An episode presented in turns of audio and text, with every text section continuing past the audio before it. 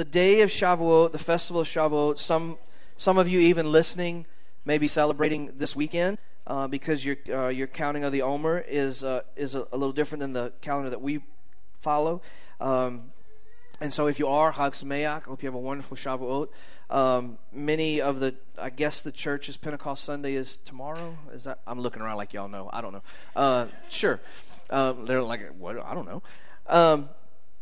But uh, this is a, it's an obscure day. It's an odd, it's an odd festival um, in that it is a major high festival. It's a it's a Hag, so uh, it's part of the the pilgrimage festivals where uh, Jewish men were required to go up to Jerusalem uh, three times a year, and yet it's only one day, and it's kind of uh, for for those of us that have been learning about it, it's taking on more meaning. I hope for you year after year as you learn more about it. Um, it is not the birth of the church. Um, I'll just say that unequivocally. If you disagree, get your own microphone. no, um, but I don't. I, I, I, view less and less and less as the birth of the the church. Uh, there was a new religion did not begin on Shavuot on Pentecost uh, in Acts two. Uh, it was not a new religion that Peter was pre- uh, preaching. Uh, Paul himself did not even preach a new religion. What they did preach was repentance, not conversion. So you chew on that one. Um, that's not all we're talking about, but just for the week going ahead, if you need something to think about, just think about that. Shavuot is a, is a one day thing and it kind of comes and goes. And yet, Shavuot is a part of a bigger picture um, that begins really at Passover, right? It is the conclusion of what we call the spring feasts. And, and Shavuot is really, is really only seen in its in all of its beauty and all of its importance when it's attached to the, the, the, the Passover offering and the week of unleavened bread. And we talked last week about a little bit how, you know, we have Christmas and Easter Christians, um, and there are Passover and Yom Kippur Jews. You know, it's the same kind of in, in, in, each camp. Um, and yet we, we see Passover as this, this thing.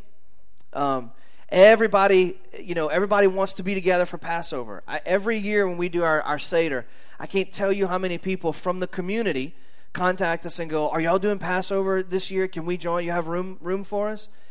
And in a way, I struggle with that, to be honest with you, because if they want to learn, I want to teach, you know, I want them to experience it.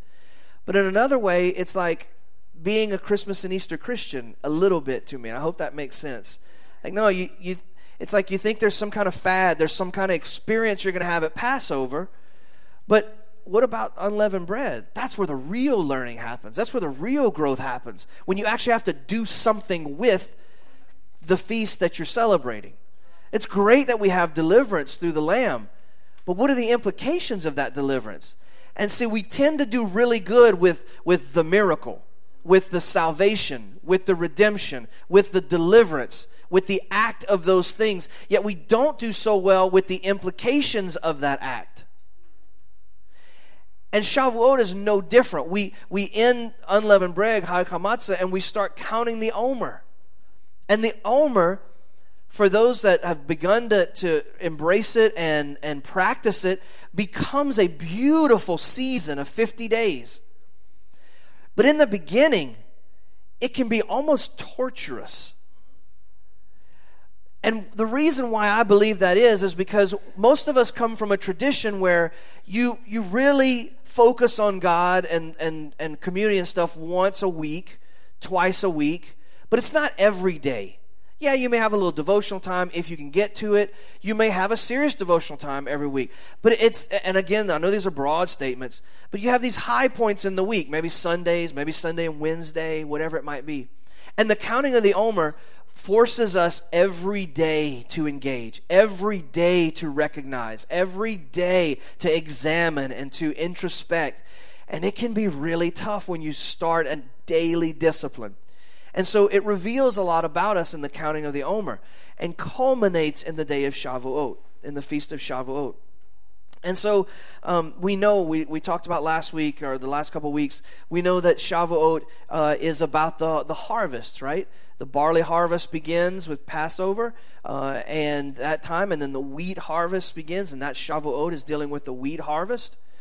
Um, something that that um, most Christians don't know is that Shavuot is seen as is the anniversary of the giving of the Torah, and so we talked about that last week. The Torah uh, not only is the giving of the Spirit in Acts two, it's that Spirit and truth uh, uh, combination we talked about last week.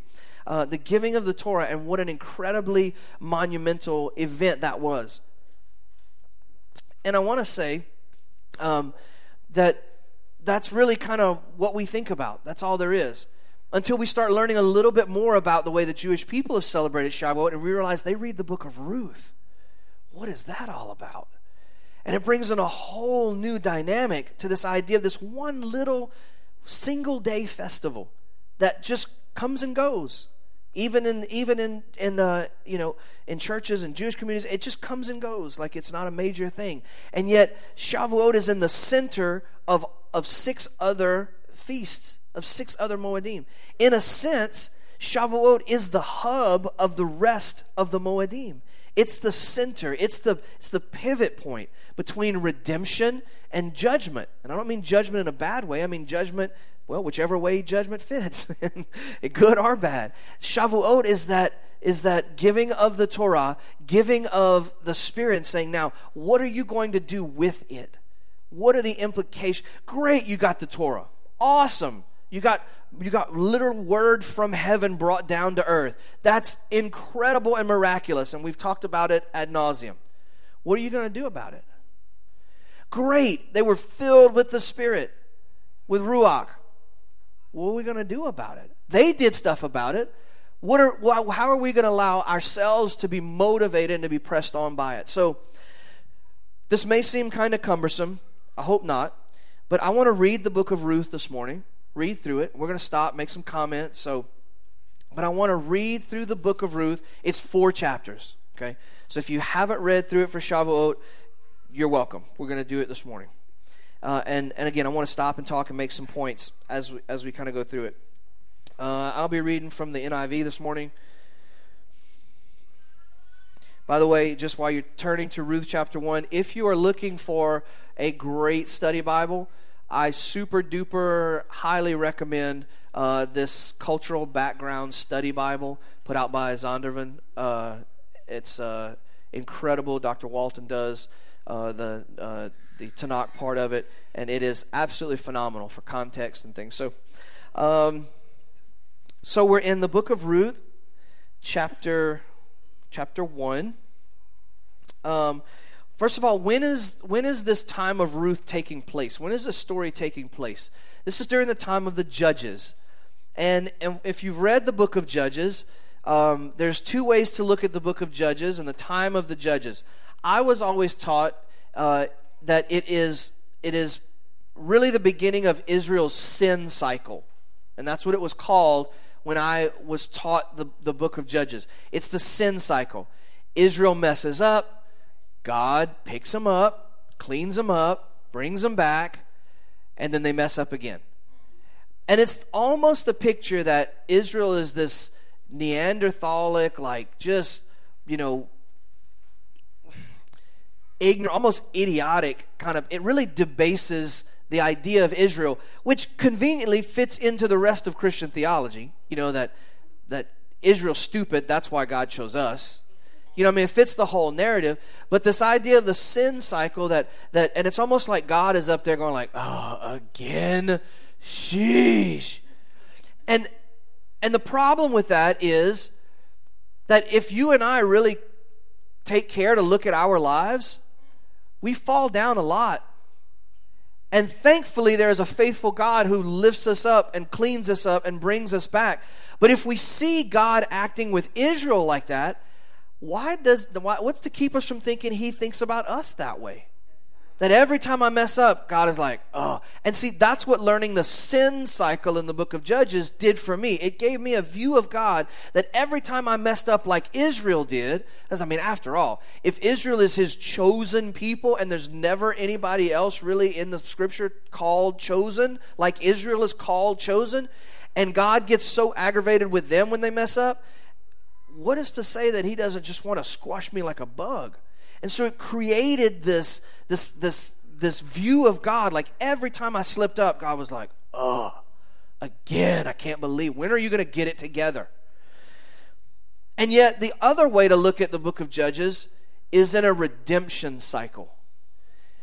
For some reason, we really like to focus on sin. I don't know what it is that's, that's twisted about us as humanity. We like to focus on mess up, especially other people's mess up. We like that idea. We like to focus even in our doctrine about, in our theology about running from sin or, or, or, you know, being a slave to sin. And we don't like to focus so much on being a slave to Hashem. And so we understand and read through just as a redemption cycle, we start to focus on God's goodness, not on God's impatience with a, a fractured and a frail people. I hope that makes sense. So, this redemption cycle in Judges, I, I, I'd love to start thinking about it like that more. And so, Ruth takes place in during this time of the Judges when Hashem is dealing with the nation of Israel, and they're struggling with their story, no doubt about it, but God is dealing with them faithfully and restoring them. So, we start in the book of Ruth, chapter 1, uh, verse 1. And uh, I don't have this on the screen. It's not going to pop up on live stream, so grab your, grab your Bible. Probably should have said that 10 minutes ago. In the days when the judges ruled, there was a famine in the land. So a man from Bethlehem in Judah, together with his wife and two sons, went to live for a while in the country of Moab. Stop. Put the brakes. First big problem. First big problem is Moab, right? There's some really harsh things that the scripture has to say about Moab. We're gonna, I'm going to read those to you in just a moment. But let's just keep reading just real quick for a second. Um, in the country of Moab, verse 2 the man's name was Elimelech, his wife's name was Naomi, and the names of his two sons were Mahlon and Chilion. They were Ephrathites from Bethlehem, Judah, and they went to Moab and lived there. Now, Elimelech's, Elimelech, Naomi's husband, died, and she was left with her two sons before we get to verse 4, let's just stop there. So a man dies, or a, a, a, a husband dies, he's got children. There is something in Torah about this. There is something in how to how to handle this, how to deal with this situation when a husband dies. And yet these these Jews are not, and I say Jews, I know people are going to say, well, what tribe? They were from the land of Judea. We'll call them Jews they were in a different land and so this thing starts to get messy right off the jump it's a messy situation right right off the jump um, let me read to you deuteronomy chapter 23 um, and it deals with this issue of the moabites uh, you can just write these verses down i don't expect you to flip to every single one because uh, i'm going to read through several here in the beginning deuteronomy chapter 23 uh, and we'll read verses 4 through 7 and it says uh, let's see, start with verse 3. No Ammonite or Moabite or any of their descendants may enter the assembly of Hashem, not even the 10th generation. Some of your translations say until the 10th generation. So, one of the crazy things that we do in Scripture is we go, well, how many generations from this to Ruth? Oh, okay, well, then it's okay that they married a Moabite because it was past 10 generations. Stop thinking like an, a, a Westerner and think like an Easterner. 10 doesn't always mean 10, it means never, right? It means never. I don't want them a part of Israel, period, ever. Ammonites or Moabites. Uh, and this translation says, not even in the 10th generation. Verse 4 For they did not come to meet you with bread and water on your way when you came out of Egypt. And they hired Balaam, Bilam, son of Beor, from Petor in Aram Naharaim, to pronounce a curse on you. However, Hashem your God would not listen to Balaam and, and, and turned the curse into a blessing for you, because Hashem your God loves you do not seek a treaty of friendship with them as long as you live. The stone Tanakh that I was studying from this week says, don't even seek their well being. Period. there's a phrase, I, it's going to be really off color, so just keep your face to yourself. I'm talking to my wife. There's something my, that I used to hear when I was growing up that when somebody didn't like somebody else, they said, well, I, I wouldn't pee on them if they were burning, except they would, you know, use a different word. That's kind of the that's kind of the attitude that God is towards the Ammonites and the Moabites. Don't don't even seek their well-being.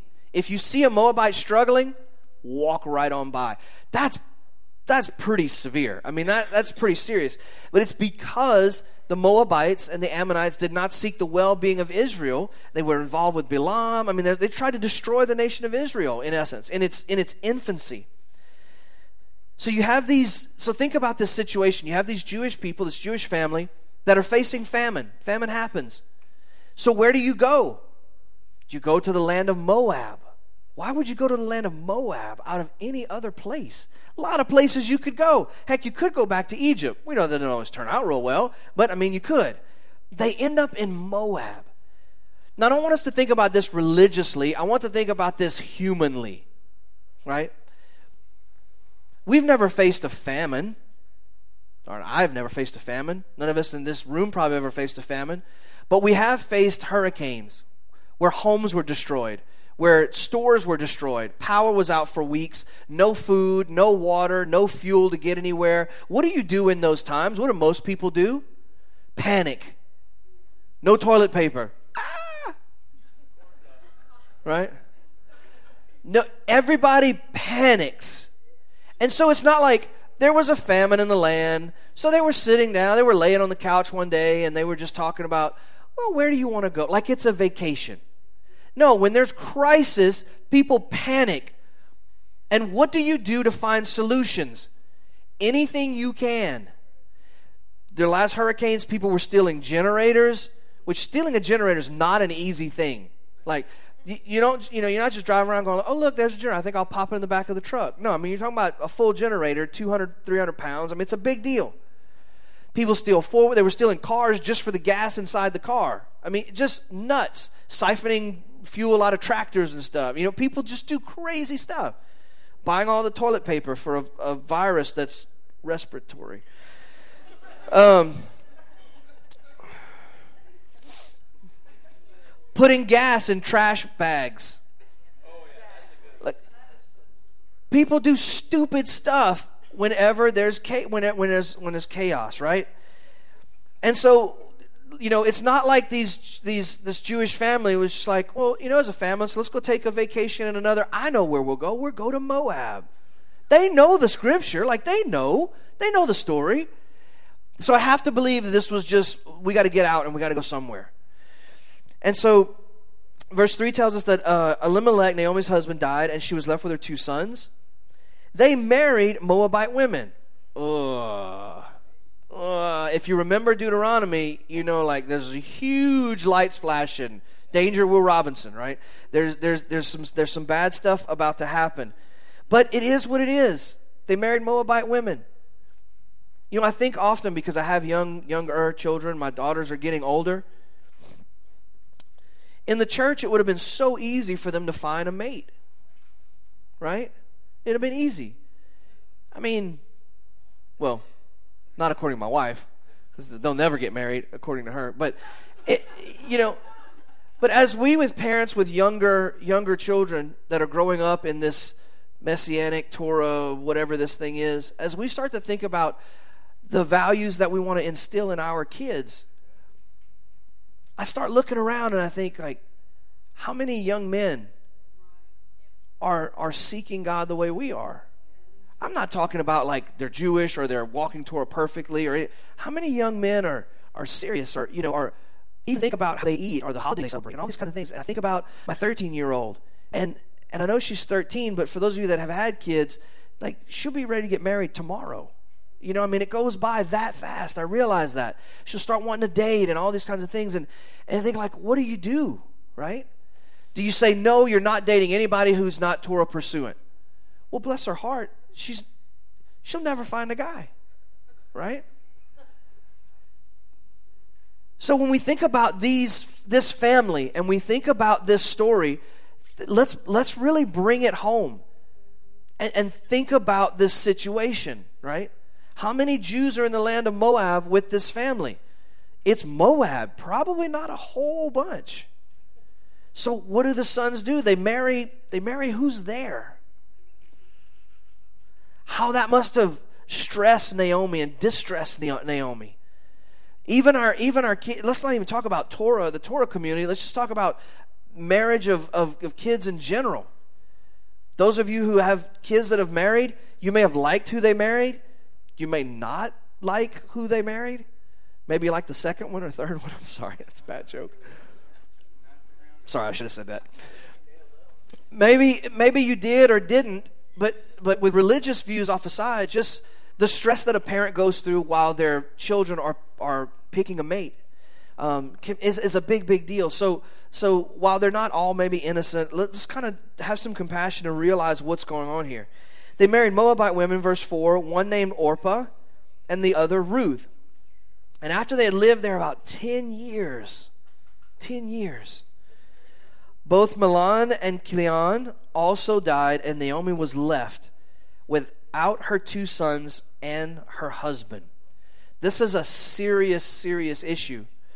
The Torah addresses this way before, but even before Torah, there's, there's ways to address this, even before the Torah was given at Sinai. So let's keep going. Uh, verse 6. When Naomi heard in Moab that Hashem had come to the aid of his people by providing food for them, she and her daughters in law prepared to return home from there. With her two daughters in law, she left the place where she had been living and set out on the road that would take them back to the land of Judah. And Naomi said to her two daughters in law, Go back, each of you, to your mother's home. May Hashem show you kindness as you have shown kindness to your dead husbands and to me. May Hashem grant that each of you will find rest in the home of another husband. Then she kissed them goodbye, and they wept aloud and said to her, We will go back with you to your people. But Naomi said, Return home, my daughters. Why would you come with me? Am I going to have more sons? who could become your husbands? Return home, my daughters. I am too old to have another husband, even if I thought there was still hope for me, even if I had a husband tonight and then gave birth to sons. Would you wait until they grew up? Would you remain unmarried for them? No, my daughters. It is more bitter for me than for you because Hashem's hand has turned against me. So, what's really interesting in this is that there is a um, there is a a, a concept in Torah. Erase the cute little characters that one of our kids drew. There is a concept in Torah called the law of Yibum. The law of Yibum. And we know Yibum commonly as Levirate marriage. And you think, well, I know much much as levirate as I do about yibum. What does all this mean? Well, it's it's explained to us in the uh, in the Torah, again back in Deuteronomy in uh, in chapter twenty five. Uh, we have this uh, explanation and commandment of yibum, or levirate marriage. So in uh, in Deuteronomy chapter twenty five, I'll read verses five through ten. It says, "If brothers are living together and one of them dies without a son." His widow must not marry outside the family.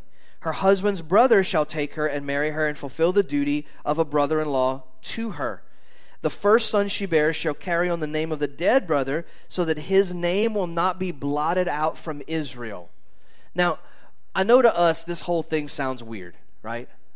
And if if you and, and if you have a brother and your brother was married and God forbid your brother died, to think of yourself as marrying your sister in law just seems like, yeah, right?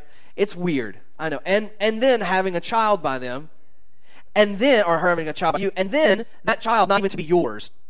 I like but technically the child belongs to the name of your deceased brother. Like, for us, it all seems really, really weird. But he tells us in verse 6 the reason for this, and, and something I want us to work on getting our heads around. The first son she bears shall carry the name of the dead brother, so that his name will not be blotted out from Israel. Why is this so important, and how can we kind of make peace with it a little bit and understand the importance of it, of Yibum, a little bit more? I've hinted at this a little bit. I really want to press it this morning. Every nation, especially ancient nation, and we see it even still a little bit today, not as much, but we have some comparison to draw through. In the time of Israel in the Bible, and, and up until really modern times and to the Enlightenment, every nation has a God, right? I call it a cult God. Now, I don't mean cult as in, um, who was the guy in Waco? Um, Koresh. I don't mean like, like Dave Koresh cult, right? I mean cult as in the, the, the, the, scholastic definition of cult is just the practices associated with worship of a certain God. That's cult. Every nation has a cult God. The Canaanites have them, the Perizzites have them, the Amorites have them, the Moabites have them, the, the Philistines have them, Egypt, right? Every nation has a god or a, a, a pantheon of gods that is particular to that nation and that people. So important that we understand this. That is particular to that people. That God is their God, and those people are that God's people. And the relationship works both ways because a God without a people, really not a God, and a people without a God, really not a people. Okay? So every nation has their deity. And, very important statement, they are defined by their deity, and in turn, they define their deity. How do we know about Mithra? How do we know about um, about uh, Marduk? How do we know about some of these ancient gods? By what the writings of that God's people tell us. Make sense? It's the only way we know. The only way we know how Marduk functioned in in a Babylonian or Assyrian, I can never remember. Babylonian literature. We all, that's the only way we know who Marduk was. The only way we know who, who Asherah was was through Assyrian literature. So the God defines the people. We all understand that. But we miss the fact that the people define the God. Everybody okay? All right. I'm giving you stuff I've thought about for years. So let it sink in. Take some time. We got nowhere to go. Um, unless you've got like a brisket in the oven. In that case, I'm sorry. Uh, so, yeah, then we'll just go to your house and continue this conversation. No. So, every nation has a cult god. Now, here's where the breakdown happens and where I want you to do some mental work with me. Today, it's easy for us to think of the God of Israel as the God of all creation, the God of the whole world, right? And we think to ourselves, how in the world do people across the world not recognize the God of Abraham, Isaac, and Jacob as the God of the whole world? Everybody knows that. Our book tells us so. But in Israel's day, and I want to draw the implications out. In Israel's day, Israel has a cult God as well. His name is Yahweh. And Israel has a God named Yahweh, and Israel's God, Yahweh, chose a people called Israel. And through the giving of the Torah at Sinai, Yahweh starts to define his people.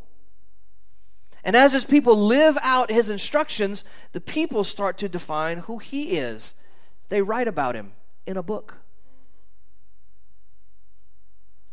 Now, Israel in their writings and in their books, they claim that their God is the God of all creation, not just their nation. But you know what? The nations around them, they don't know that. And they don't believe that. Why? Because their God is the God of all creation. Just as much to them as Israel's God is to Israel. Are you understanding what I'm saying? There is no idea in the ancient world of one God who rules them all and everybody knows it. Some just choose to worship this God. That does, that's not an idea that exists. You're born into this nation. This nation has a cult deity. You worship that deity because you are defined by that deity. You are, your survival is intrinsically tied to the worship of that God. It's based on citizenship, not on choice.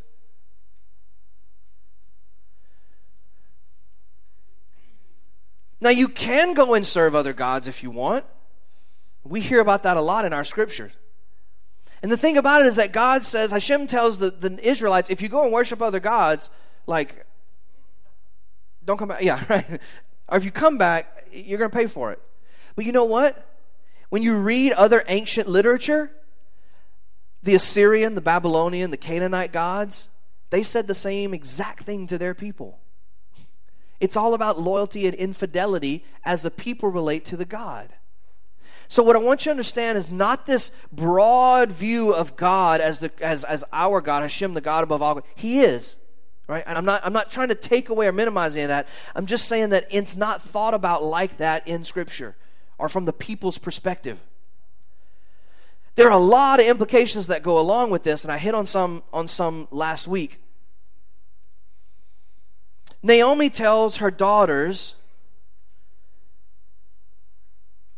Don't wait around for me to have more sons. She's invoking this idea of Yibum.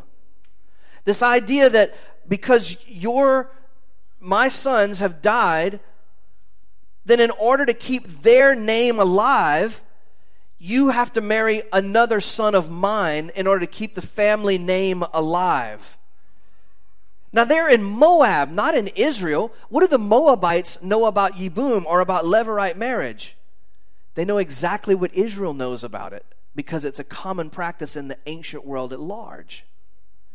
But specifically for Israel, Deuteronomy 25 tells us so his name may not be cut off from the land of Israel. Now, here's where I want to focus. We're probably not going to get through Ruth, sorry. Here, here's where I want to focus. Why is Yibum so weird to us and not to them? I want to propose to you that in our being comfortable with, with Hashem, with Yod Vav as the God of all creation, in a way, I'm not going to say in a way, the idea of, of Hashem and Israel and that covenant and the God and their people has been diluted. It's been diluted. Well, God loves everybody. Well, God's the God of all people. God's the God of the whole world. So then, if He is, then what makes Israel so special? And Israel gets kind of washed out in the whole thing. Add to that dispensationalism, add to that replacement theology, add to that anti Semitism, and the Jews killed Jesus, and Israel becomes nothing. And so we look now, in Western Christianity, we look at something like Levirate marriage, like Yibum, and we think like that's weird. But if you're an Israelite standing on Mount Sinai, you've been 400 years of slavery to a nation that has a God. He's called Pharaoh and has a whole other pantheon of gods. You come out as ex slaves, but something we never talk about in the Exodus is that Israel comes out not only as slaves with slave mentality and, and all these things, this psychoanalysis that we try to do with Israel, but they come out without something. They come out without a God, as far as they know. And we can see him struggling with that idea. Moshe keeps going like, no, I, he's the God that brought you out on eagle's wings. Hashem constantly says, I am the God that brought you out of Egypt. I am the God that rescued you. I am the God that, over and over and over, we have this refrain through the second half of the Torah. Why? Because Israel lives in a land that has gods. And now they are becoming a nation and they don't have a God that they that, that they in a way that they understand it. And so god is courting them in a way saying no i'm your god. It's one thing for a, a, a, nation to have an ancestral cult worship. So over hundreds and thousands of years you serve the same gods and that worship changes a little bit as as people change and as societies change and cultures change. And yet as a Canaanite, the God that this, this person worshiped is in essence the same God that their great, great, great, great, great, great, great, great, great grandfathers worshiped. Even if that nation moves from their territory to another territory, the worship of their God, their, their pantheon, their system of worship goes with them. It's all good. Nobody has to be nervous about anything. But when a nation is born from nothing, when it is birthed out of the womb of another existing nation, but told you're not going to be anything like them, and you're not going to be told you're not going to be anything like where you're going, it has to a whole new I'm, I'm you. I'm the one that delivered. I'm the one that kept you safe. He is establishing his relationship with the nation of Israel as their God. Now, Israel saw all the miracles, all the things that happened in the Exodus and in the deliverance, and they witnessed it all. They witnessed Sinai. And this God, they know like there's no other God like this. They've seen the Egyptian gods. They know that, that this God will put a spanking on those guys, like bend over the knee spanking. They've, they've, they've seen, they go through the, world, they deal with Balaam and with the, the, the, Moabite gods and with the Ammonite gods and, and, the, and all, they deal with, and they know that Hashem rescues them over everybody. And so they're standing there going like, no, this God really is, he really is the one. And then God says, I'm going to give you my Torah. And I'm going to make a covenant, I'm going to marry you on Mount Sinai.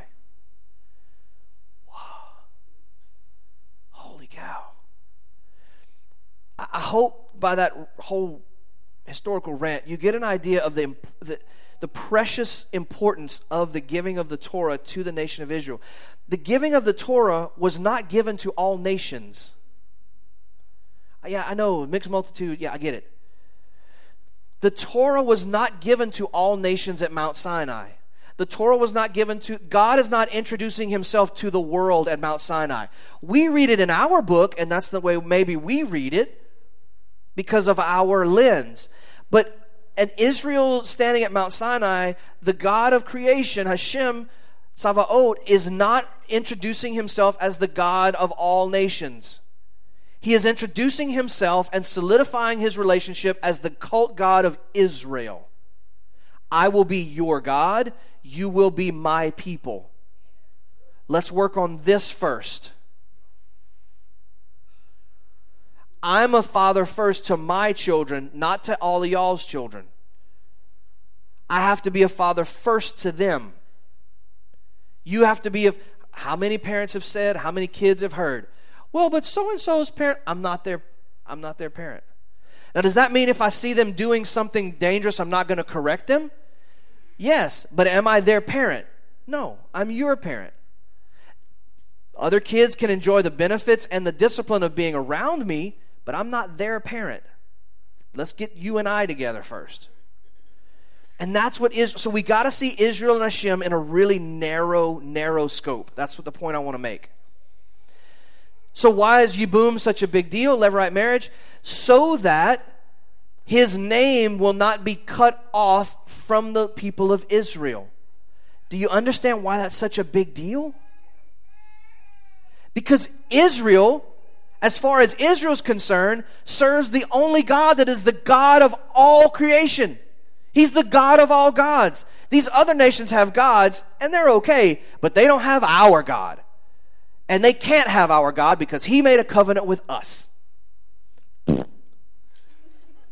The Ammonites may have had their chance, the Jebusites may have had their chance, the Assyrians may have had their chance, but we got the covenant. Israel. Israel got the covenant. God does not have a covenant with every nation on the earth. He has a covenant with Israel.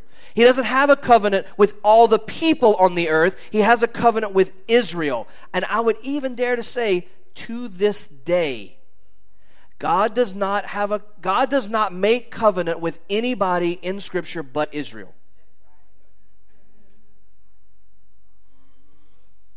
I got a good friend been a teacher for 50 years, love him to death. He and I vehemently disagree on this. He wants a Gentile covenant. I can't find one. I think he twists scripture to make it his way. He thinks I twist it to make it my way. I don't find one. And, and, and he's welcome to be wrong. Absolutely. He's welcome to be wrong. He has a microphone and he teaches it his way. Cool. All power to him. Love him. Great guy. I, I want to press, uh, not to beat this dead horse, but to press the narrowness of this thing because we think about it as really wide and like, well, well, God loves me too. Why am I any different than Israel? No, we are different than Israel. We get to join in their covenant, but it's their covenant.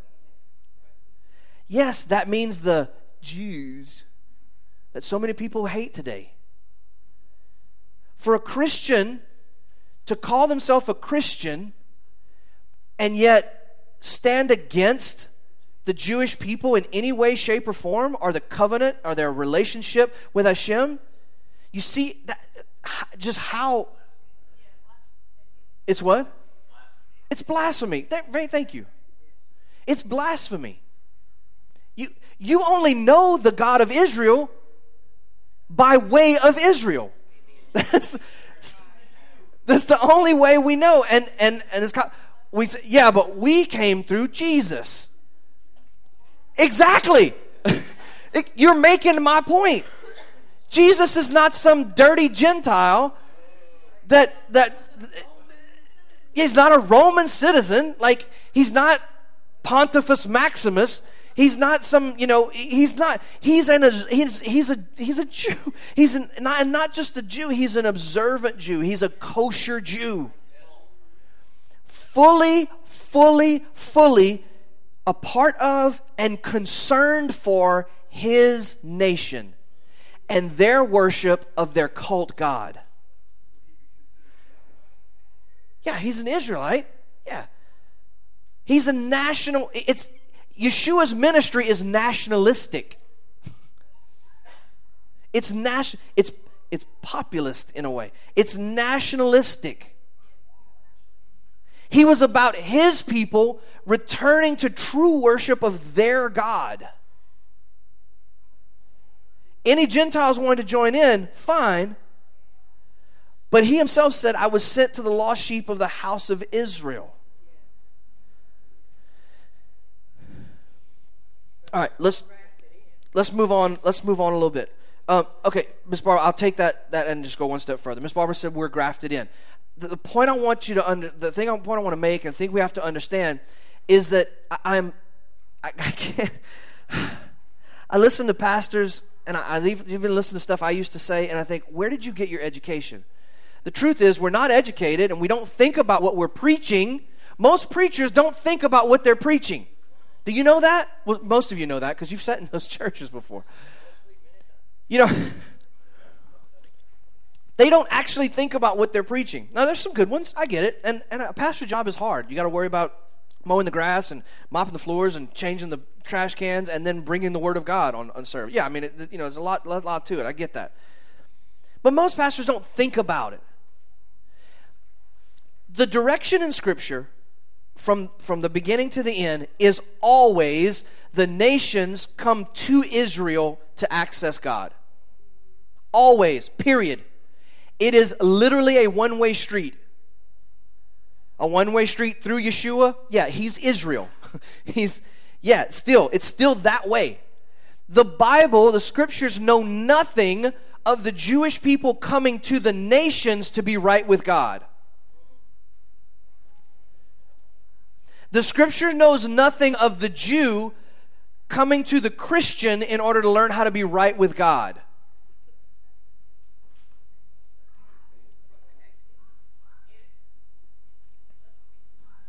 all the money and all the things that are done in, in the, in the, in the, uh, the name of missionary work in Israel, I, I don't know how much they read this book.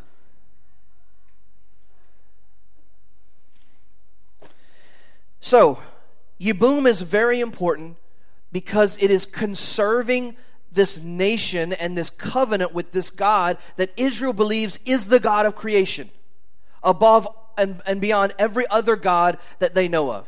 And today we can think about this as, you know, um, uh, in a sense, well, India. Let's think about India. I love India. I love the Indian people. They're awesome. But the religion of Hindu, India has a, a, a theocratic, a religious system that if you grow up Indian, and probably not as much today as it was because social media and, and, and technology, but if you grow up in India, you're Hindu. It's just what you are. And you believe that there are a lot of gods, and you pray to Jesus, and you pray to Buddha, and you pray to Allah, and you pray to whoever. You pray to all these because it's part of your thing. That, that's, that's, what you, that's what you do. But there's no God that's like over all of them necessarily. And so we have that we can kind of make this connection even today in our in our modern world, even though it's it's not ancient like it used to be. Think about Chinese and, and Buddhism, right?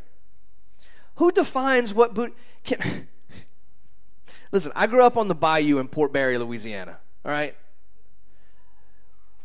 Every time it rained like this, it flooded, period. Just the way it is.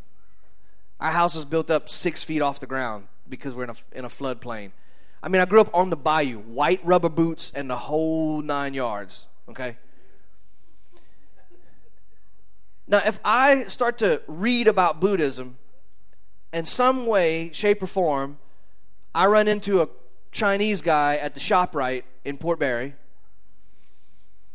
and I start telling him what Buddhism is all about, how in the world is that right? How, how does that make any sense? He's going to look at me in my white rubber boots like, what? You read like a half a book and now. Because it's that. And I'm not saying all Chinese are Buddhists. Uh, go with me. But there's a likelihood he grew up in that religion, he grew up in that culture, and understands things about Buddhism that I never have even considered. And not even only about Buddha himself and Buddhism, but how that religious belief interacts with their everyday life and how it forms a culture. So, what do we do? We go, well, we got a New Testament. We're going to go tell the Jews how they need to serve their God and what their God really expects of them and how they should think about their God. Now, you understand, like, while the Jew is like, what? You're a dirty Gentile. Like, what? What are you? Affectionately. What do you mean you're going to tell me what God expects of me? See, not only does God def- has God defined Israel and the Jewish people, but over the years, Israel and the Jewish people have given us a definition of God. Because God only ever communicated to them. There's maybe one Gentile writer in, in all 66 books, and that's Luke. And I happen to believe he was a convert, so the Gentile thing doesn't even really matter. Are, are you under like how how crazy how crazy is that? No wonder the Jewish people run from us and don't want to have anything to do with us. Instead of humbly going to them and going like, "Your God is the God of all creation. I want to know about Him. Teach me about your God." If if we started saying that, there would be revival breakout like this world. It would be the end of it would be the end time restoration if, if believers in the God of Abraham, Isaac, and Jacob went to the people of the God of Abraham, Isaac, and Jacob and said exactly what the prophets say We've inherited lies. I'm going to grab on to the, the, the tassel, the fringe of your garment, the tzitzit of your garment, and I'm just going to learn from you. Are they going to teach you some stuff that you don't agree with? Yeah. But you know what? They're not trying to reinforce what you believe. They're trying to teach you what they know about their God that they have served for thousands of years. There's a, there's a, there's an, uh, a saying in exercise and weightlifting and stuff that pain is weakness leaving the body.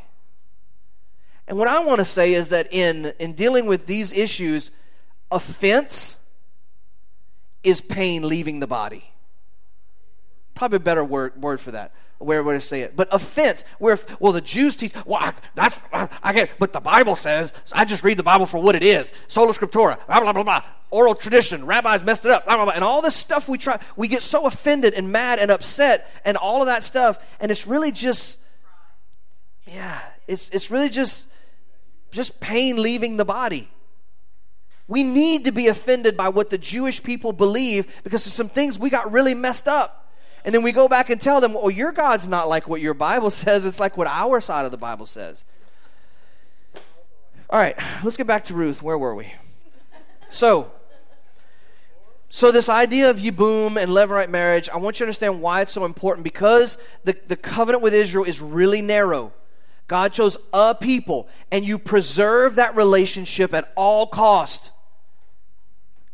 If if something miraculous happened, and the roof of this place was lifted off as I'm speaking. And a voice from the clouds. began to speak to us and said, Those of you, those 34 of you, whatever, I counted, of you gathered here today, I'm commissioning you for a job that no one else has on this earth. Here are your tasks. And it was the voice of Hashem that had called us to do four special things that no one else on the earth had done. After getting over the thought that we were all crazy and the shock of that event, I, I want you to kind of use your imagination a little bit, understand how do you protect that calling? Because that's exactly what Israel had. Israel had a calling that no other nation had. I'm the God of all creation. I need somebody on the terra firma to represent me. I choose you guys. So you mean like when people look at us, how they look at us is how they're going to look at you? Yeah. What they think about us is what they're going to think about you? Yeah. What we do is going to be like what you do, and that's the only way they're going to know how you do what you do? Yeah. So the only way that they're going to, the only way that we can, that you, we can, that you're going to be communicated to the world, Hashem, the only way that there's going to be a knowledge of who you are is how we act in the world? Yeah. No pressure.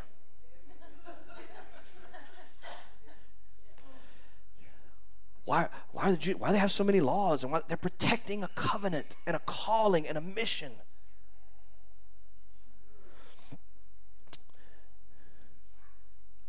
We're still in chapter one? Holy sugar. Are you serious? Holy cow. Okay.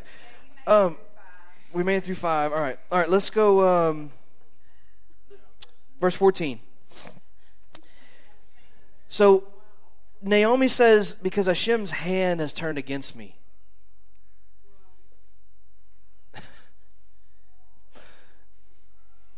I love I love how we go, well, like, things are going really bad. I must not be saved. I gotta get saved again. And she just goes like, God's hand's turned against me. I gotta go make things right so he'll turn his face back towards me. Okay. Let's go make Shuvah. Let's go make let's go repent. Everything will be good. Yeah, that that really is that's faith in the loyalty of God. And, and in the promises and the covenant. I mean, it's, it's awesome. Okay, so verse 15. Look, said Naomi, your sister in law is going back to her people and to her gods. Go back with her. See, her people and her gods. Go, go back with her. This is your thing. Go, go do what you, you. I love this that, you know, Jewish people don't missionize. They don't evangelize. Like, look, Naomi's doing it right here.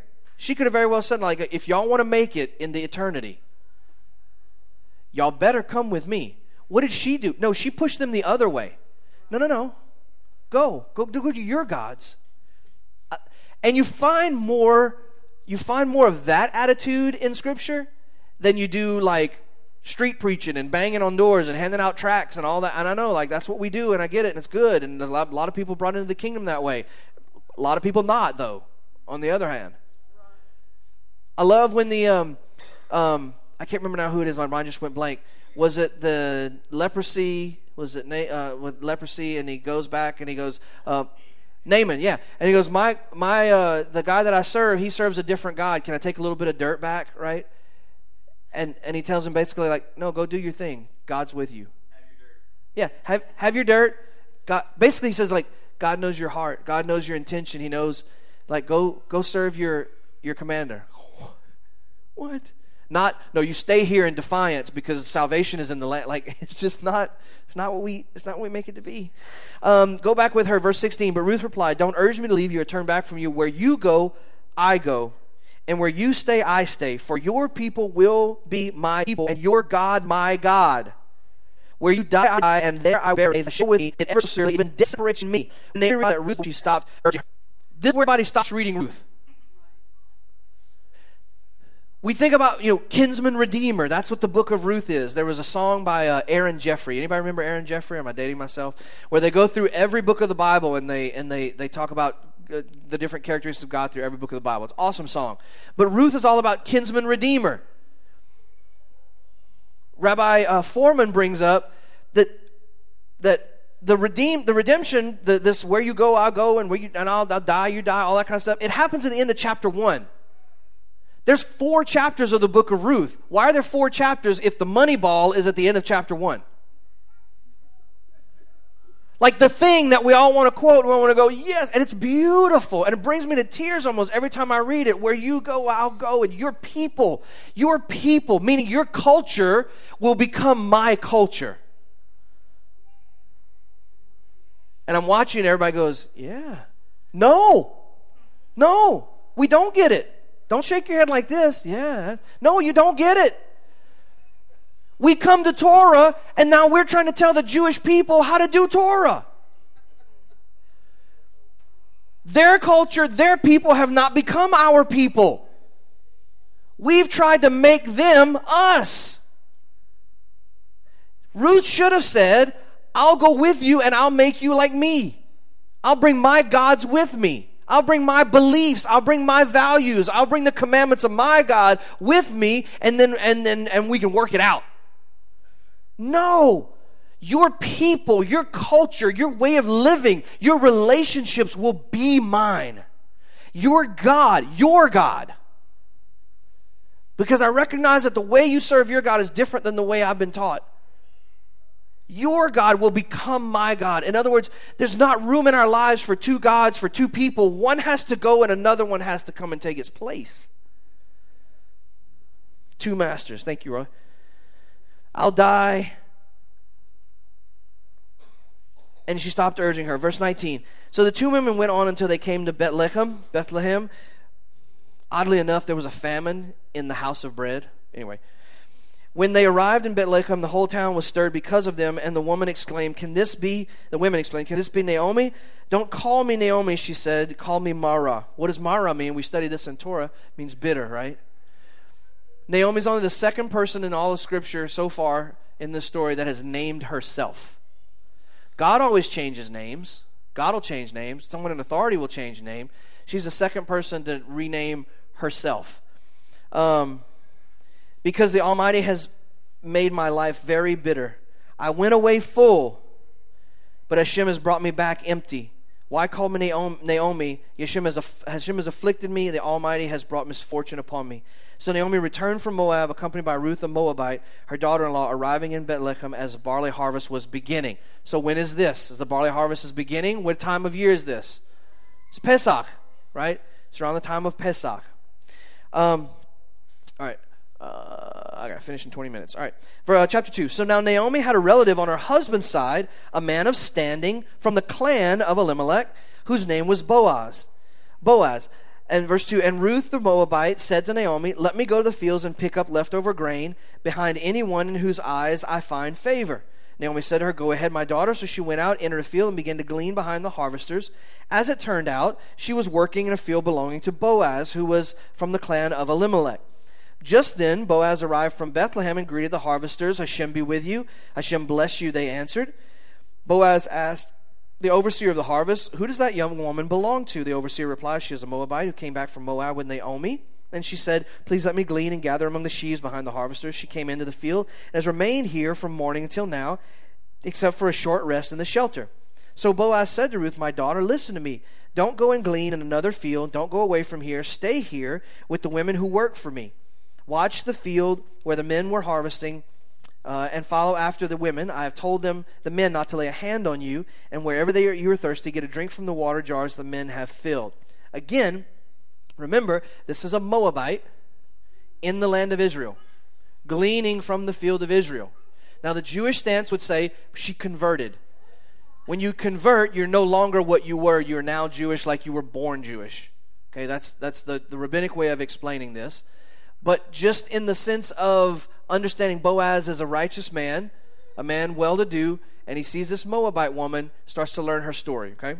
Um, verse 10 At this she bowed down with her face to the ground, and she asked him, uh, Why have I found such favor in your eyes that you notice me, a foreigner? See, still a foreigner. Boaz, I've been told all about what you have done for your mother in law since the death of your husband, how you left your. Fa- Listen to this verse. We're going to play Rabbi Fohrman's game where we heard this before. You left your father and mother and your homeland, your homeland, and you came to live with a people you did not know before. May the Lord repay you for what you have done. May you richly be rewarded by the Lord, the God of Israel, under whose wings you have come to take refuge. He says, he speaks about her kindness, what you've done for your mother in law, and then how you left your mother and father and came to a land you did not know. Where have we heard that before? What, what character have we heard that for, before? Abraham. Oh. Abraham is known for, now we don't know Abraham. We know Abraham for his faith, right? That's what we, Abraham, the father of faith. Abraham is much more known in Judaism for his kindness, hospitality. And we think, well, like faith is more important than kindness, right? See how we try to redefine Israel's God? That, that right there is an exercise in redefining Israel's God. Well, faith is more important than kindness, right? Shh, shh. Be quiet. Listen to the rabbis. Listen to how they talk about Abraham and his kindness. Why? Why talk about his kindness and his hospitality? Because the guy was in his 80s, just got circumcised, and some strangers showed up, and he busted tail to make sure that they had a lavish meal and that they were taken care of. Sometimes us, we get a phone call from somebody goes, Hey, can I get a hand changing a tire? And you're like, Well, I'm kind of watching a show that I'm really into.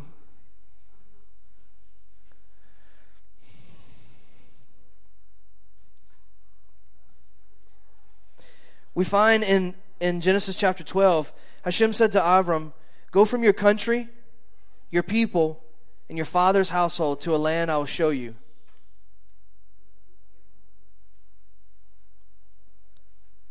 Leave your mom and your dad and leave your land. Go to a place that you've never been. I'm going to show you. See the connection to Ruth? Hmm.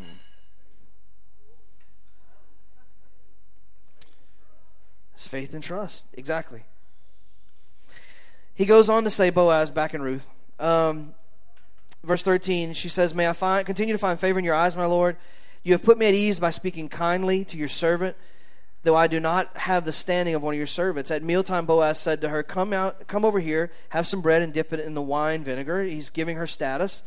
Then she sat down with the harvesters. He offered her some roasted grain. She ate all she wanted, had some left over. She got up to glean. Boaz gave orders to his men let her gather among the sheaves and don't reprimand her. Even pull out some stalks for her from the bundles and leave them for her to pick up and don't rebuke her. So Ruth gleaned in the field until evening. Then she threshed the barley she had gathered, and it amounted to about an ephah. She carried back to town, and her mother in law saw how much she had gathered.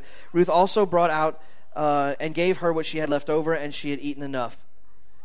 And her mother in law asked, Where did you glean today? Where did you work? Blessed be the man who took notice of you. And Ruth told her mother in law about the one at whose place she had been working. The name of the man I worked with today was Boaz, she said. Let me just stop and make a comment real quick. We this gleaning thing, right? This is what the poor did, right? You have a field, everybody's harvesting, they're doing sheaves, they're putting together their, their ephahs of sheaves, they're putting stuff together. The poor come and glean. In God's in God's welfare system, I hate to even call it that, but in, in welfare, not you understand what I'm saying. Not food stamps, the welfare of the community. In God's welfare system, so that every, everyone can fare well, God doesn't give handouts. God doesn't give handouts. He tells those that have, leave some for those that don't. But he doesn't say, go deliver it to them so that they become like, leave it. You have enough. Take care of what you, leave it. And then he tells those that need, go get it.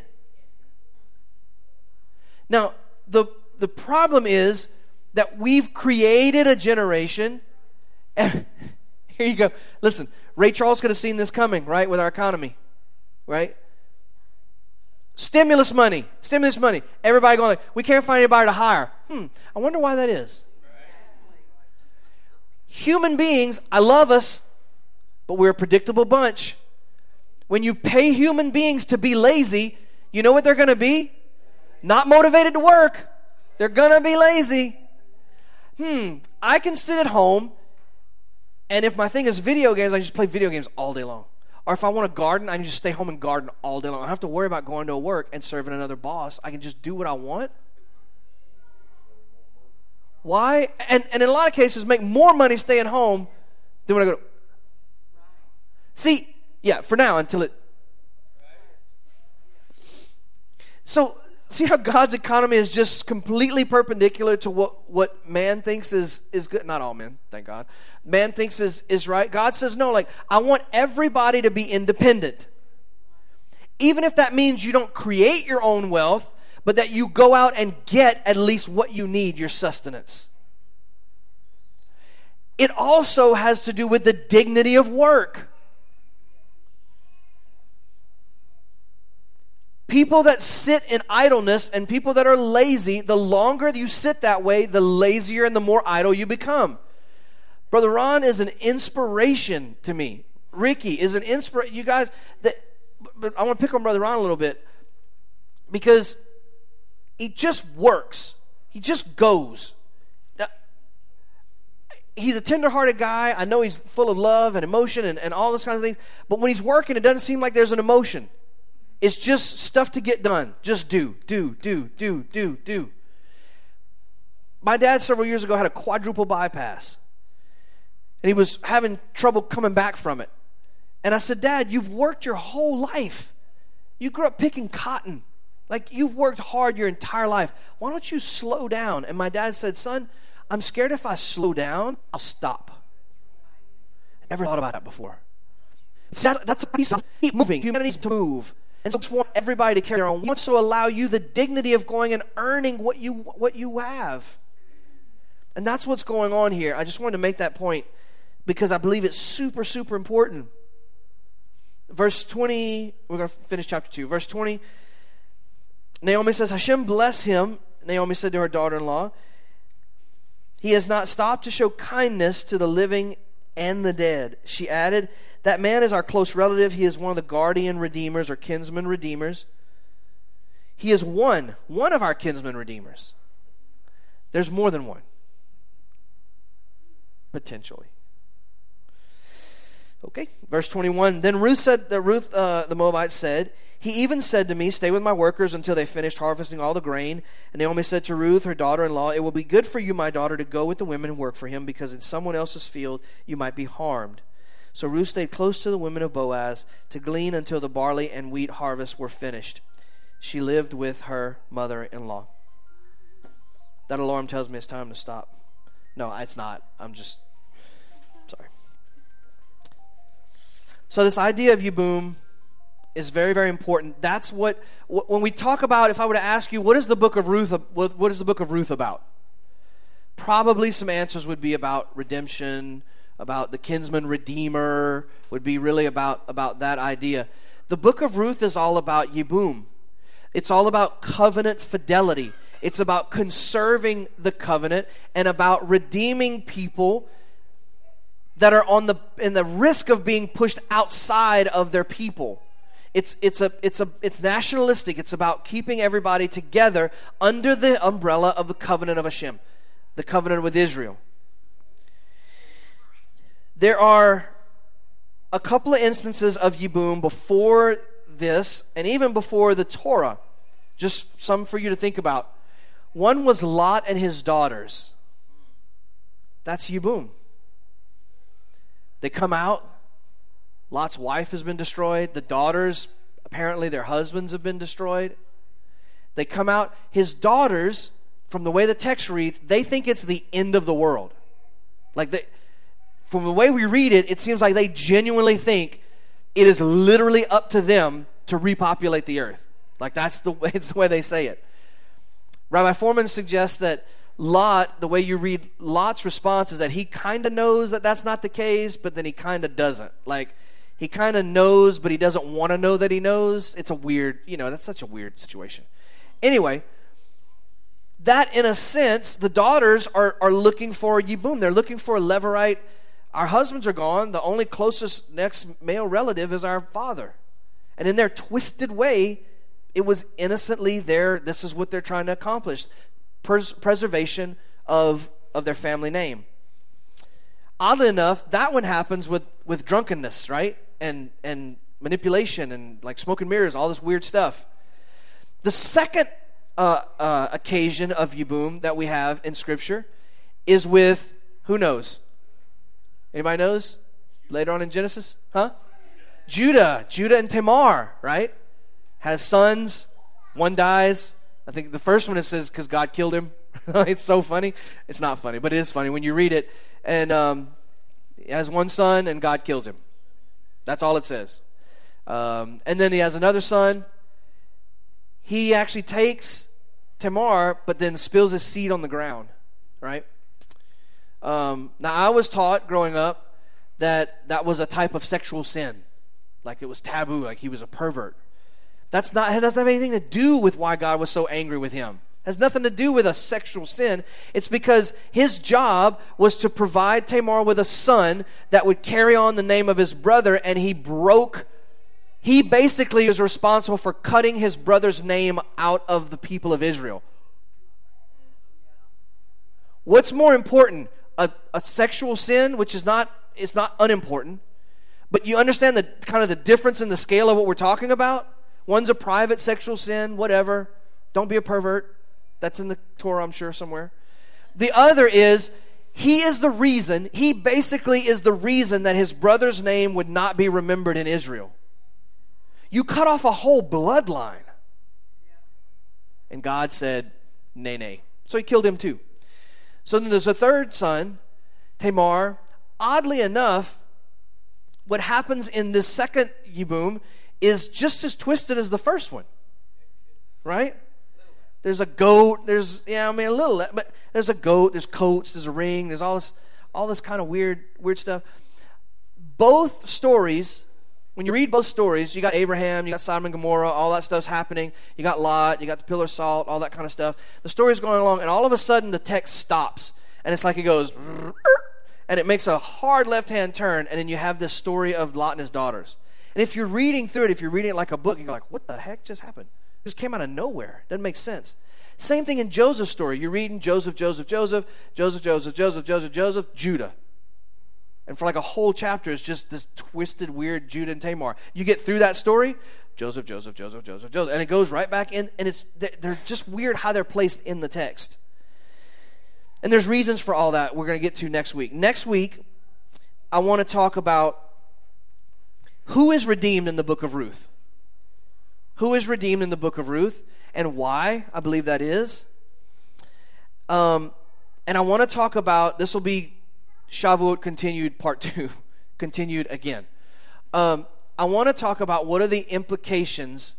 It's great to say, Your people will be my people, your God will be my God. It's great to do that and to have that moment.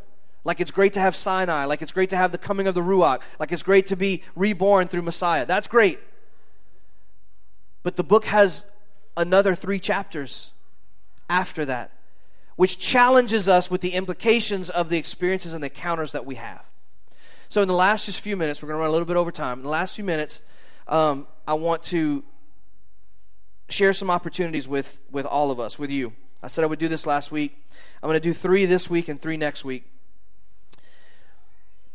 Israel is right now in a ceasefire. It's tenuous, as always. And I want you to understand how this happens, how twisted this is. Hamas gets a burr in their saddle for whatever reason. The wind blows the wrong way. And they start shooting rockets from hospitals and schools and residential neighborhoods at the, at the people of Israel, killing Israelis, destroying schools, destroying hospitals, destroying whatever, right? and they and they pile on rockets, thousands and thousands of rockets. Israel goes, okay, guys, like stop, please stop, please, okay, please, okay, like it's not, okay, okay. All right, now it's time to pull the trigger. Israel starts fighting back. Hamas goes, we want a ceasefire.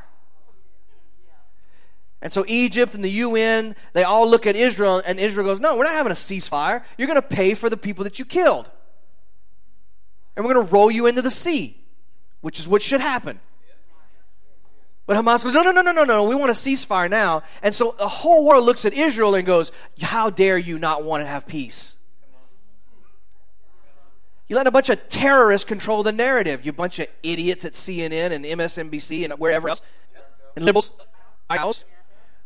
You're letting terrorists control the narrative.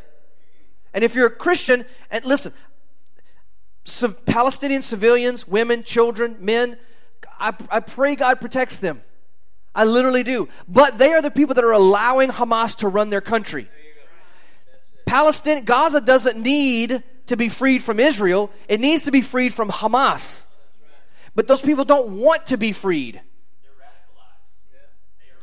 The whole nation is radicalized. Exactly. So, I'm sorry. The the ceasefire is tenuous. It always is. There's a there's more and more people I think to at this point at this point in time in Israel. They're like, why the heck we have a ceasefire? This is stupid. We shouldn't be ceasefiring. More that that is growing. It seems to be in the land of Israel. Like, no, no, heck, no, we don't want a ceasefire, which is a positive thing in my opinion. So, I am I'm growing weary of pray for Israel. I'm growing weary of praying for Israel. I, please understand me. Hope you guys know well enough understand what I'm about to say. It's like what when we say things like that, I think most people have a generally a positive and a and, and a right heart about it. But how do we think about prayer for Israel? Do do we think that Israel's uh, that God is like he's chilling up in heaven, he's watching Netflix, not a care in the world. World's doing its thing. God doesn't really, you know, it's like whatever. Israel starts getting bombed. And God's like, Did I hear something outside? No? Okay. And Israel's bombed, and people are dying, and Jewish children are living in shelters underground for weeks at a time. And then all of a sudden, we start to pray. And God goes, What is that noise? And it's like we're rousing God. And God goes, Oh, Israel, oh, you want me to do something about Israel? Oh, well, let me go down and take a look and see what's happening. Like, I have to think that's how some people think about pray for Israel. Like, what, what, I don't, I don't understand our motivation sometimes. Yes, we should always pray and bless Israel. Pray for and bless, pray for and bless Israel. We, let's keep doing the praying it's my encouragement. But let's start actually doing something. I, I, I have friends in Israel, and you know what they'll tell me? Like, stop praying and start sending money. Oh, okay. I thought you coveted our prayers. Yeah, no. Um, we we need resources in order to fight against the people that are trying to destroy us. Prayer is is great. I'm not trying to diminish that. I hope you understand what I'm saying. But if you're standing on a bank and somebody's drowning and you're standing there with a rope and they're hollering for help and you're going, Well, I'm, re- I'm praying for you. I'm praying. I'm praying so hard I'm about to sweat blood. I feel like that's what's going on right now with, with people of faith in Israel. And so I have, I have six areas that I want to offer to you that you can support, that we as a ministry can support, five, ten, twenty dollars a month, a thousand dollars a month, whatever. And I want to share with some of you those. Just I know everybody's hungry and it, it's time to go. It won't take long. Um, and I want you to consider them, go learn more about them, pray about them. For those of you online, I'll put the links uh, on our Facebook page um, to these three today and then the next three next week, um, and so that you can go on their websites and, and read all about them. So the first one, I'll move out of the way so y'all can all see. The first one, I cannot start conversation about supporting Israel without supporting our good friend Hanok. Um, many of you know Hanok. You've met him before. He's been with us. Um, for those that you don't, you're missing out. Um, he's an trip. There's a, a, passage in Genesis, Genesis 37, Um, and I, I do want to read this to you. Thank y'all for giving me the time. Just bear with me. Uh, Genesis 37. If I could sum up what Hanok means to me in a couple of verses or a couple words, this would be it. Genesis 37, verse 12. Speaking about Joseph, and it says, His brothers went to graze their father's flock in Shechem. Shechem. And Israel said to Joseph, Aren't your brothers grazing in Shechem? Come, let me, uh, let me send you to them. And he, here I am, he said. And then he said to him, Go now and check on the welfare of your brothers and the welfare of the flocks, and bring word back to me. So he sent him from the valley of Hebron, and he went to Shechem. A man found him there wandering in the field, and the man asked, What are you looking for? And to me, this is Hanok Young. I'm looking for my brothers. Hanok is an Orthodox Jew, a traditionally observing Jew does not follow Yeshua as the Messiah. And yet, Hanok is the only Jewish person that I've ever come across that has, that has said, You have a place, you and your congregation, your people, you have a place in the kingdom, you have a place in Israel. You're part of the story, you're part of the redemption, you're part of what God is trying to do.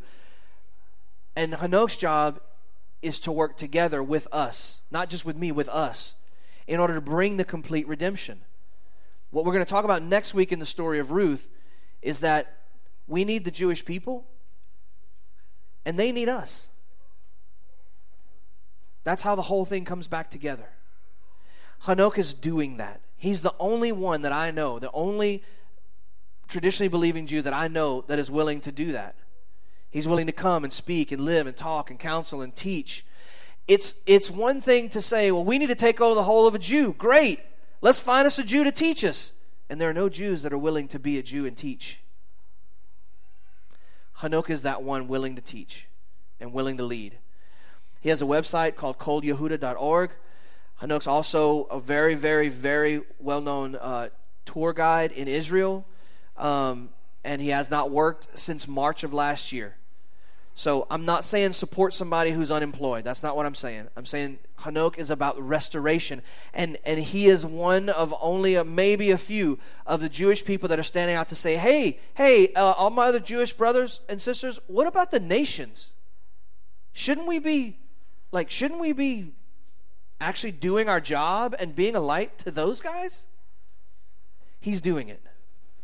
And so, as you would support any other ministry, I would ask you pray about supporting Hanok monthly or one time, whatever whatever you can possibly do. Um, he he is an absolute treasure to me, one of my best friends. Um, the next one I want to bring to your attention is called Meir Panim. Panim means faces. Uh, Meir Panim it means brilliant faces or, or lighting the face. They're an incredible organization in Israel um, that does uh, they do free restaurants. I just think this is the coolest thing. It's a restaurant that you go in and eat if you're hungry. You don't pay for it, but it's it's it's what we talk about in Ruth, preserving people's dignity, where you're not going to a shelter and somebody's giving you a bag of food while people pass by on the road and go, "Hey, isn't that Mister So and So?" Where you don't feel needy, you go in and eat in a restaurant and you just walk out and don't pay. I mean, that's super cool. So they have these free restaurants. They do food packages. They do challah for Shabbat for elderly and those that can't afford challah for Shabbat, which is part of the part of bringing in the Sabbath, of course. Uh, grocery shopping cards, meals for children, after school clubs, youth clubs. Um, this, uh, I mean, 650,000 hot meals a year, 4,700 grocery shopping cards, 34,500 children's meals a year. An awesome organization. And they have a network all throughout Israel um, that you can donate. And what I, when I post the links to this, or you can get the uh, get the websites, um, go on and read about these people. These are people in the land of Israel. These are Jewish people that need need support. Um, the last one I want to share with you uh, is one that's very very close to my heart. I'll try to do this without crying. This is a, a settlement, a town in Samaria in Israel called Itamar. And I've talked about Itamar a little bit. But um, we visited Itamar when we went to Israel with uh, Hanok uh, a few, couple years ago. And um, we met with a couple named Moshe and Leah Goldsmith. That's them in the corner, Moshe and Leah. Moshe is a rabbi. He also was, uh, for a time, the mayor of Itamar. Um, I would encourage you to go and read about Itamar's history. Leah, has a blog that she does. She's on Facebook. Um, basically, uh, basically, Itamar was not a thing. It was a, a few hills in Samaria. There's nothing there. No civilization. And Moshe and Leah, went along with their young children and several other families, they left New York, Brooklyn area. Other families left where they went, and they moved to the land of Israel with young children, with no job, with no support. They just up and moved back to their homeland. And they found this place in Samaria, this, this few hills in Samaria. And the Israeli government, when they establish a new community, will let you rent or lease caravans or little campers. And they lived in campers and they they slowly added more and more people to their community. And then they started to have bigger trailer housing units. And then they started to actually build houses. And then they, now they've developed neighborhoods and a school and a synagogue and all of these kinds of things. We were standing in Itamar with Moshe and Leah and just listening to the story and listening to how it all began and Moshe, one of the most profound statements that I remember being in the land of Israel is one that I've said here before is that many people read prophecy as something that will fall from the sky. The Jewish people read prophecy as a to do list. So, this is the vision of, of Itamar. I want to read, dang, sorry. I want to read you from Jeremiah 31. Thus says Adonai, the people surviving the sword found grace in the wilderness, where I gave Israel rest. From afar Adonai appeared to me. Yes, I have loved you with an everlasting love. Therefore I have drawn you with loving kindness. Again I will build you, so you will be rebuilt, virgin Israel. Again you will take up your tambourines as ornaments, and go out to dances of merrymakers. Again you will plant vineyards on the hills of Samaria and planters will plant and use them. For there will be a day when watchmen will call out on the hill country of Ephraim, Arise, let us go up to Zion to Adonai our God. For thus says Adonai, Sing aloud with joy for Jacob, shout with the chief of the nations, proclaim, give praise, and say, Adonai, save your people, the remnant of Israel. Behold, I will bring them from the north country and will gather them from the ends of the earth, among them the blind, the lame, the pregnant, together with she who labor with child. A great throng will return there. With weeping and supplications they will come. I will bring them, leading them to my streams of water on a straight path where they will not stumble. For I am Israel's father, and Ephraim is my firstborn. Continue to read Jeremiah 31, but Moshe stood there and said, when the prophecy of Jeremiah says that, that we'll plant vineyards on the hills of Samaria, we looked at each other and said, let's go fulfill prophecy. Let's go plant vineyards on the hills of Samaria. So they established this community. At vineyards, Arabs from surrounding towns come and they burn the vineyards. So what do they do? They replant year after year after year after year after year. Because they are they're not waiting for Hashem to magically grow magic vineyard seed, bean seeds, or grape seeds in the ground. That is their job to reestablish the land of Israel, and that's what they're doing. So there's a little like short two or three minute video, and then we'll we'll wrap up. You guys online, it'll play on there as well, so watch. For you and for your children, I have given the land of Israel as an everlasting inheritance. We're living in an historical time, planting seeds in the land of Israel you too could be part of this. The community of Itamar was established in 1984, right here in the heartland of the land of Israel, in the mountains of Samaria. Our nonprofit, Friends of Itamar, was set up in order to support and strengthen the Zionist dream right here in the Bible Belt. Despite the terrible terrorist attacks that left many widows and orphans, Itamar continues to grow by leaps and bounds due to your kind help. We see Friends of Itamar as an important link between the people here on the ground and the lovers of Zion all over the world who stand with us in belief in restoration and redemption. The support that Friends of Itamar provides has greatly changed quality of our youth experiments in many areas. Recently, they built us a brand new youth center where we have a lot of fun. We cover a wide range of projects, anywhere from helping families in need, infrastructure, education, agriculture, and security. Security and quality of life brings to mind the saying, never again. As a family man of Itamar, security comes before everything. Thanks to Friends of Itamar, we have a safer sense of security after all the terrible terrorist attacks that have happened here.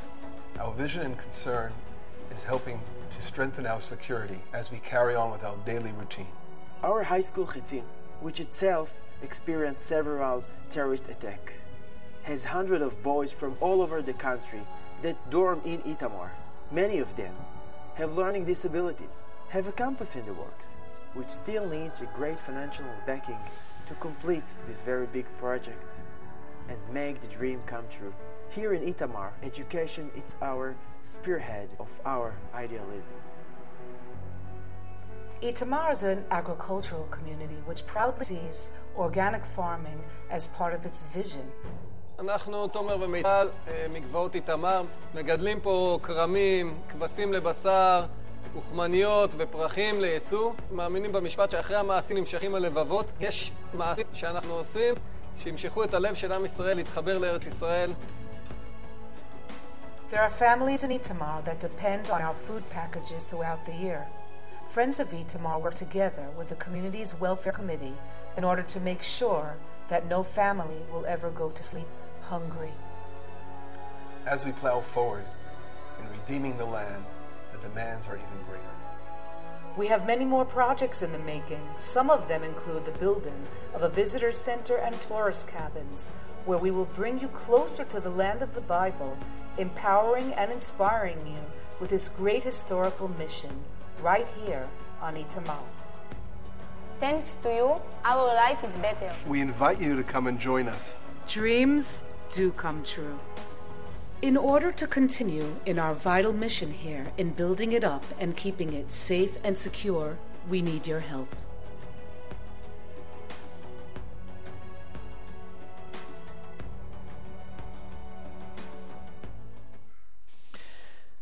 So Itamar is um, is a really special place, um, and so again, I'll give links to all this stuff on Facebook. I'll give you links here if you're not on Facebook or you need to get them another way. Um, I can give you websites to all these all these different places. Um, continue to pray. Right. Right. Great. So Heather was just telling me if if um, if you don't have access online or you don't like to you know give online or, or whatever, even those of you watching online, uh, I know some of you send in. Uh, if you want to send in something, if you'll just label it either Meir Panim or Hanok or or, uh, or Itamar, um, we will make sure to get it uh, to them. Um, we'll also uh, probably be tomorrow or Monday. We'll also put a fund, a new fund, on our online giving um, for Israel support or, and for those those particular uh, charities. Um, I don't want us to just be a people that talk about our love for Israel and the Jewish people. I want I want one day for the majority of this group to go on a tour to Israel, and I want to be able for you to shake the hand of, of Moshe. I want you to hug Leah's neck and say, We've been supporting you, and them to know who you are. I want you to be able to go and walk down the old city of Jerusalem and meet uh, Moshe Kempinski in the Shorashim shop and I want you to be able to say, Him to be able to know who you are because we've been supporting the people of Israel. Time for just talking is, is, is past. And this is the first step in us doing what we say we're going to do. So, sir? You're ready to go? I'm ready to go back. I'm ready to go back for sure. Um, so thank you guys for watching us by live stream. I know we're way late, so um, if anybody's still watching, uh, thank you. Next week we're going to continue in the book of Ruth and finish up. And um, we pray your uh, the Father's blessings on you. Father, we bless you and thank you for our live stream audience. And I pray, Father, that as, as we continue to fellowship here, um, that you would give them peace, that you would fill them, uh, fill them to overflowing, and that um, they would continue to draw nearer to your people and nearer to you, Father, uh, through Messiah, and uh, in turn reflect who you are back to the world. So we pray your richest blessings on a great week, and we wish Shavua Tov to all of our, our online congregation. Um, through Yeshua, our Messiah, and his beautiful, incredible uh, name and his life. We ask these things. Amen and amen.